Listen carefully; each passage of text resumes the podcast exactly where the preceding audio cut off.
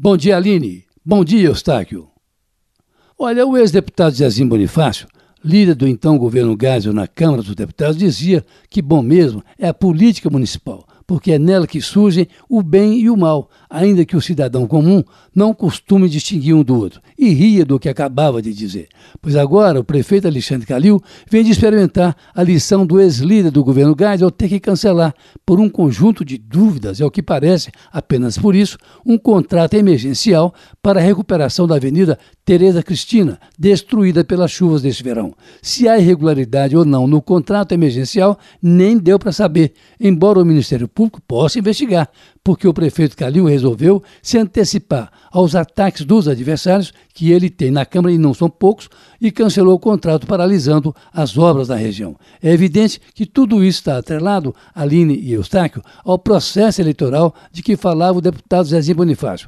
As chuvas, com os estragos feitos na cidade, anteciparam o debate de tal forma que daqui para frente o prefeito não terá sossego. Se fizer uma obra, sofrerá críticas, até porque vem sendo cobrado por isso. E se não fizer, também será cobrado e também por isso está sendo criticado. Mas é esse o processo democrático e dele não há como fugir. Aliás, é melhor dele não fugir, porque é assim que funciona a democracia, embora a demagogia pudesse dela ser estipada.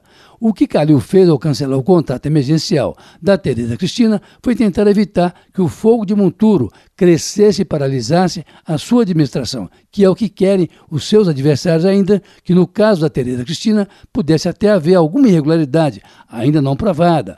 O que existe aí, na verdade, é a coincidência de que a empresa contratada sem licitação seja de amigos e até possível parente do prefeito Daí porque o Ministério Público talvez pudesse mesmo investigar esse contrato que gerou a suspeição. A Prefeitura informa que das concorrências foi a vencedora que apresentou o menor preço. De qualquer forma, e é esta a questão, o prefeito só cancelou o contrato depois que a Rede Globo denunciou, o que cria um impasse para a administração municipal.